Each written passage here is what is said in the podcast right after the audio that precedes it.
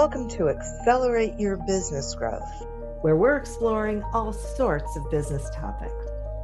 Experts from around the world join me, your host, Diane Helbig, for a conversation where they share their expertise with all of you. Take what you need when you need it. Featured on Inc.com, Forbes, and MSNBC's Your Business, this podcast is recognized as one of the best podcasts for small business, sales, leadership, social media, and more. When it comes to business, Accelerate Your Business Growth has got it covered. And now on with the show. My guest today is Derek Lidow. Derek is the author of The Entrepreneurs, The Relentless Quest for Value, and a professor at Princeton University. He's also the author of Building on Bedrock and Startup Leadership, as well as more than 100 articles on innovation, entrepreneurship, and leadership. He also founded a leading market research firm and served as CEO of a global semiconductor company. And he is a return guest. So I am tremendously honored that he is joining us again. Thanks so much for being here today, Derek. Thank you for having me, Diane. I am thrilled to have you here. So, um, we're talking today about copying, and um, I, I, this fascinates me. So, talk to me about this. Like you say, copying is the key to competing and not innovating. And what do you mean by that? Well, first off, I you know I teach innovation at Princeton, so I was pretty shocked to find this out, to discover this, uh, and it came about uh, with me doing research into entrepreneurship and uh, go delving into the deep history of entrepreneurship to see where it started and how it evolved. And this repeating pattern kept on showing up, whether the, the entrepreneurs were in ancient Mesopotamia or China or the, in the Industrial Revolution or in Silicon Valley. It didn't you, you, you kept on finding that when there was one entrepreneur that found something valuable to do, there were a lot of people that started copying it. And that uh, ultimately, if you looked at who was successful in, in that swarm of entrepreneurs that developed, it was those that were good keeping up. Yeah, there were there was a leader or two. Uh, sometimes uh, they changed positions, but ultimately it was the people that were the what we might call fast followers, who were were consistently uh, outperforming the uh, average member of the swarm. And the innovation that was taking place within these swarms was considerable. And it was coming from the copying that was happening. So each time somebody copied something that was working for a competitor, they, they couldn't help but personalize it. In other words, hey, I don't like that color. I'll do it with this color, or I we'll do it with this material or I'll do it simpler this way because that's easier for me. But with those personalizations accumulating and everybody watching one another to see which ones worked and which ones didn't, you it, it, it created this relentless you know pace of innovation within these swarms and it's it's not any individual it's the collective behavior that's creating this. That's wild. Yeah. Uh, I'm shocked. Oh my gosh. So wow. So it's it's the copying and and customizing that's creating the innovation? Yeah, yeah, and Wow. the collective and the collective behavior. You know, so so we think of in, you know entrepreneurs as these you know uh, individuals that you know are are courageous and bold, and and we should acknowledge them for that. But but ultimately, they can't help but be within these collective systems that are all focused on you know this product area or this market or or you know however they organize and and it's it's being part of that collective that people can't help themselves but be innovative or give up Okay. So this goes does this go along with your definition of an entrepreneur? Because my understanding is it's uh, you know, making some waves. So yeah it is what is it? waves okay so um if I, if I to to study entrepreneurs as far back as possible you, uh, that meant you know delving into the archaeological records and anthropological records and so how do you how do you spot an entrepreneur in in the rubble of a of a archaeological excavation? You know how, how do you tell from where the stones are sitting? Well it turns out that you you you can but you you need to be pretty precise. It's you can't guess at this. And there are three criteria that you you look for.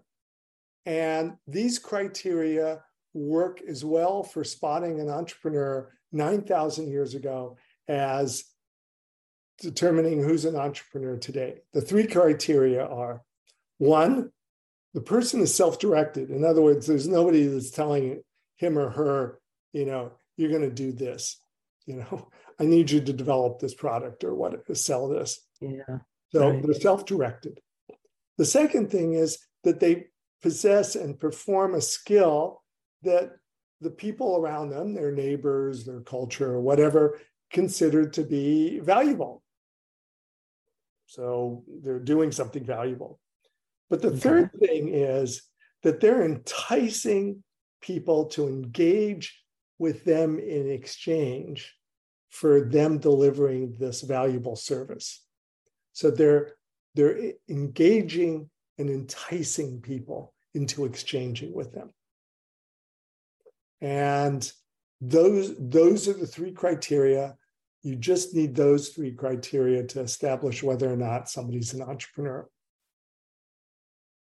and it works for That's- stone age wow. entrepreneurs or entrepreneurs 9000 years ago or you know wh- whether or not your your your next door neighbor is an entrepreneur So does that also mean that they don't necessarily need to be on their own? I mean, I know the self-directed part, but could uh, they, they can work with others they um you know most of the time they have others working with them um, sure they can be part of a small team uh, and and each member of the team can be entrepreneur that said when you study these small teams what one person tends to be more of the decision maker than others yeah. Okay. yeah yeah I get I get that. Sure, there's always someone, right, yeah who drives the boat. it doesn't mean don't team Right. I mean, it doesn't mean that you don't don't consider yourself an entrepreneur and don't be proud about what you you accomplish as being part of a team. But effective teams always have somebody that's the tiebreaker or somebody that you know gets Yeah. the last word. Right. Right. Okay, here's something else that I'm fascinated by. You say that the media and our schools underhype entrepreneurship. And I, before, I, what I want you to do is explain to me why you think that, because it feels to me like it is all the rage and all the buzz right now. and and almost to a fault where it feels like every young person coming up thinks they are supposed to be an entrepreneur. Yeah. Well, so let, let me tell you why I, you know, okay. say that, and then okay. and then we can discuss the you know the ramifications. But okay. uh, let's play a game that I play with my my students, and just imagine as if there had never existed any entrepreneurs. Let's just wipe them off the, the planet for now. Okay. Right. Well, we'd be left with a world that wouldn't have any computers, uh, smartphones, you know, video conferencing. We, we'd be in a world without any planes, trains, or automobiles. We'd be, be in a world without uh, medical devices, without electricity, without most clothing, most forms of clothing. But, but we'd also be in a world without inequity, inequality, you know, uh, we'd be in a world without uh, most cancers, diabetes, most workplace injuries. We'd be in a world without pollution, you know, climate change, and and the like. So, without entrepreneurs, uh, literally, this world would be an incredibly hard, dull, difficult place to live in, and that's assuming that all the governments and all the famous rulers, you know, had existed and all the religions had existed and the like. But when you analyze finally entrepreneurship as a whole and not just as a you know a point phenomenon out of silicon valley or or the like but when you look at it as a whole what you realize is that it's the single biggest force of change on the planet hmm. much bigger than governments religions, big business, much bigger than big business. And so here's this, this biggest force of change on the planet. And we don't teach students about this. We teach students, you know, about social studies, and we teach students about politics, and we teach students about, you know, to remember who was president or prime minister. But but we we we do mm-hmm. not alert them to how important it is, uh, how important entrepreneurs are. Now, in doing so, because we sort of underhype it, okay, yeah, and don't discuss it, we leave open the the possibilities of all of these oversights, unintended consequences, and some bad behavior, you know, to, to creep into these to this biggest force on the planet. Because because we haven't armed our, our, our, our students and and and the like in terms of what this actually means and what the responsibility you know that goes with it. I see. Okay. That makes sense to me. I'm so glad i asked the question welcome change agents to your go-to place for stories that ignite your spirit fuel your purpose and connect us all we believe in the incredible power of the human spirit, its boundless resilience, and the inspiration it brings to our lives. On the Driving Change podcast, we'll journey together through the extraordinary yet very relatable experiences of some of the most amazing people on earth. Our mission? That through these stories, we might just spark change within you and awaken a newfound motivation to harness your unique gifts to make a real difference in the world. So get ready to be inspired and join us on this incredible adventure. You can find the Driving Change podcast on Apple Podcasts, Spotify, iHeartRadio, or wherever you love listening to your favorite podcasts. Imagine how fast we could solve the world's biggest problems if more SaaS startups would gain traction sooner. Welcome to the Tech Entrepreneur on a Mission podcast. This podcast is dedicated to sharing experiences from B2B SaaS CEOs who are going above and beyond to deliver change that is noticed. You will hear their secrets and learn what is required to build a SaaS business that the world starts talking about and keeps talking about, and how to overcome the roadblocks to do so. In your estimation, how do we properly hype entrepreneurship?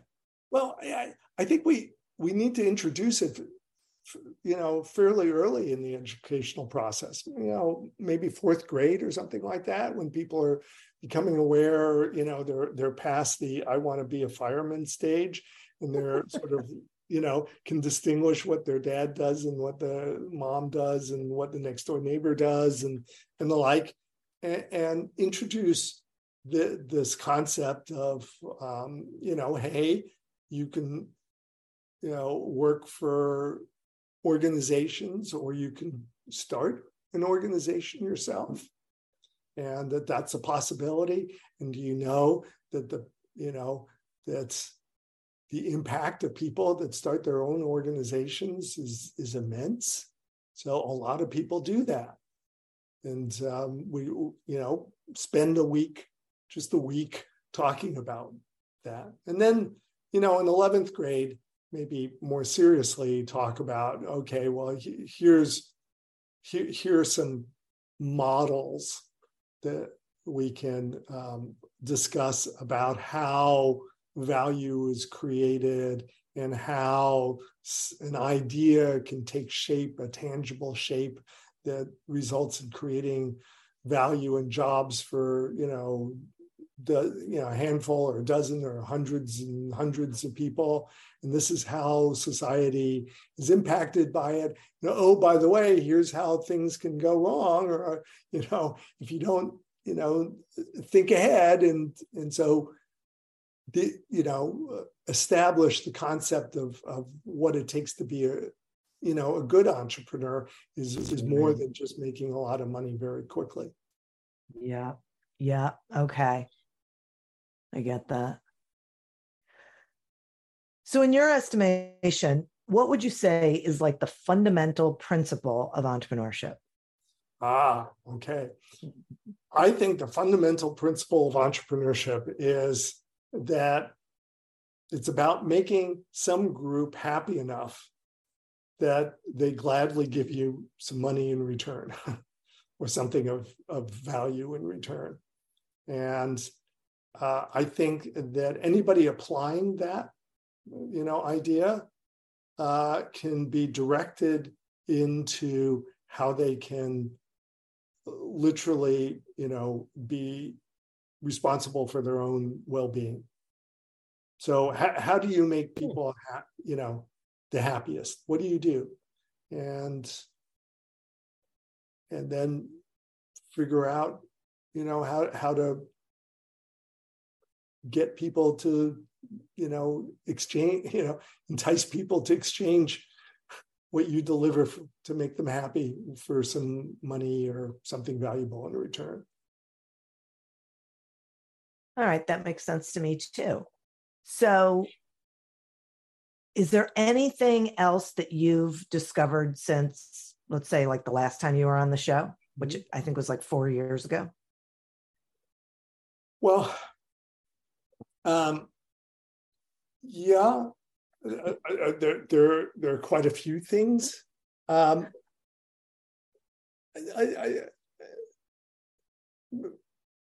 something that doesn't get talked about enough, okay, is is be, being a, an outsider and being an entrepreneur. So entrepreneur outsiders are you know, they're, they're around, uh, but but we vastly underappreciate how brilliant their strategies are in overcoming, you know, the biases or their, you know, constraints that societies place on them for, you know, not being a citizen or being a woman or being some a person of color or whatever. And so we we, we don't uh, study you know, we haven't studied their their their strategies, which which uh, tend to be extremely robust. Eh, what I mean is that they they have very high probabilities of success uh, because they can't afford to fail. Mm. And and yet they have all these additional constraints that they need to overcome. So these strategies have to be really, really, really robust to, to overcome them. And remember, you know, at the beginning I said, hey, you know, it was really shocking to realize that entrepreneurship isn't an individual quest, but it's collective behavior. Yeah. And and so when women you know, bind together and work together, uh, or people of color, or immigrants, or illegal immigrants, or whatever, uh, they they can create very robust, uh, in, you know, enterprises that take care of a hell of a lot of people, and, and very successfully and uh, and they're you know they're it's just not appreciated it's not discussed mm. and yet it should be. It should be a very important thing that we realize. And help people. uh, yeah you know i never would have thought about that but when you say it i realize it, it really is it's sort of an engine that um, doesn't get enough interest right? Yeah. That there aren't enough people saying, okay, hang on a second. How is it that when they're marginalized or, you know, outside or whatever it is, they can still be tremendously successful? What what is that magic? Yeah, exactly. You know, and and uh, you know, we we focus on the, you know, on the techie that's doing something with AI and the like. Uh-huh. And, we're, and we're overlooking the the importance of of these strategies that are being so successfully uh, you know utilized in under the most extreme conditions to create you know these these you know value creating machines. Is is it do you have any insights about that? I mean the thing that comes to my mind listening to you is is there something about that collective process that has a strong influence on those groups yeah. being successful? It does uh, because they, they in some ways they're less embarrassed about copying one another about what works right? Or or so so it, it, so they acknowledge that they're part of that they're more uh, you know, more willing to acknowledge, hey, I got this idea from, you know, so and so reading such and such or, or the like. And, you know, it's not this, you know, status game that, you know, often is played with, you know, my technology's, you know, cooler than your technology. Right. That's interesting. Wow, Th- this is really fascinating. Uh, it it it's so um, contrary, I guess, is one word that comes to yeah. mind. Yeah. I, I, was, I was shocked. Yeah. and I teach this and I studied this. and I was shocked. So let me ask you this question. If if someone's listening, they're they're an entrepreneur or whatever, and um and they're fascinated by this, which they will be. Um, but is there any sort of um, you know, and they're thinking about innovation, is there any sort of like guideline around like when it makes sense for an entrepreneur to innovate? Yeah, yeah. So uh, what what what now I'm counseling my students uh, is to practice copying and be aware of how they're changing things to make it easier for them to do that copying. To do that over and over again several times. But in doing that, they'll note a pattern about what works best for them, what what what huh. is you know creating the you know more sales or less mm-hmm. cost or faster cycle time or wh- whatever benefit in doing that and then so they've done it you know three times let's say and then they from that they get the insight into oh okay well i can do that even much better by you know and then that's when start about you know investing specifically in, in innovation. Because it it sounds like then it, it like builds on itself. Yeah exactly. And then they understand mm-hmm. where they're they're starting to understand where their innovative you know competitive advantage is coming from from seeing right. what's working by copying others. Yeah. Yeah.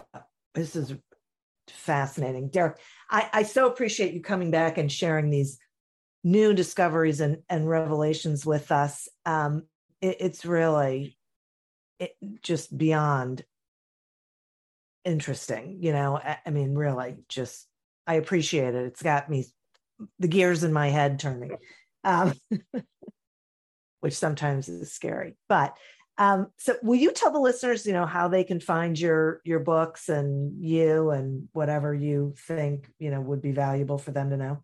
Well, my books, you know, you can find almost anywhere.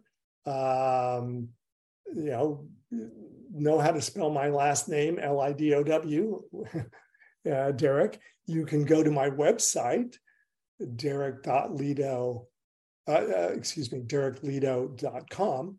So that's D E R E K L I D O W.com.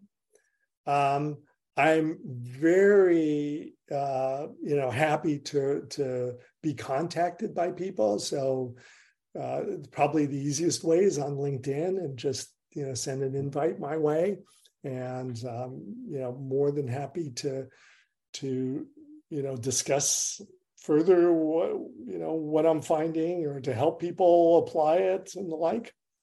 Um, and and you know I've written a lot of articles out there. So Google they come up in Google searches instantly. Forbes I you know I've written you know 60 or 70 articles for Forbes. So I'm not hard to find. I was going to say you're everywhere. I'm trying to help. I'm trying to. It's help. so great. It, it really. It, you you are the kind of person people should be following. Oh, thank you. Seriously, because you share. You know everything you learn, you share. So it's really, it, it is awesome. So again, thank you, and listeners, thank you. You are who we're doing this for. Thank you for tuning in to this episode of Accelerate Your Business Growth a production of Evergreen Podcasts. Discover more episodes of this podcast and explore others at evergreenpodcast.com. As always, continue to prosper and be curious. And if you're looking to get your sales strategy headed in the right direction, pick up a copy of Succeed Without Selling on Amazon or wherever books are sold. Until we meet again, on another episode of Accelerate Your Business Growth. Goodbye and good day. Hi, my name is Sarah, and I want to tell you about my podcast called Can I Offer You Some Feedback? I'm a business consultant and executive coach with over 20 years' experience in change management, leadership development, and naturally providing feedback to high performers. My podcast is for those of you who have a complicated relationship with feedback, whether giving, receiving, avoiding, or seeking, feedback is essential for our development. In each episode, you'll hear from real people across industries with their ideas, perspectives, and best practices on feedback. I'll also be sharing business bites with you simple explanations of organizational tools, management techniques, and leadership philosophies that will help you and your businesses thrive. You can listen to Can I Offer You Some Feedback on your favorite podcast app or learn more at evergreenpodcasts.com.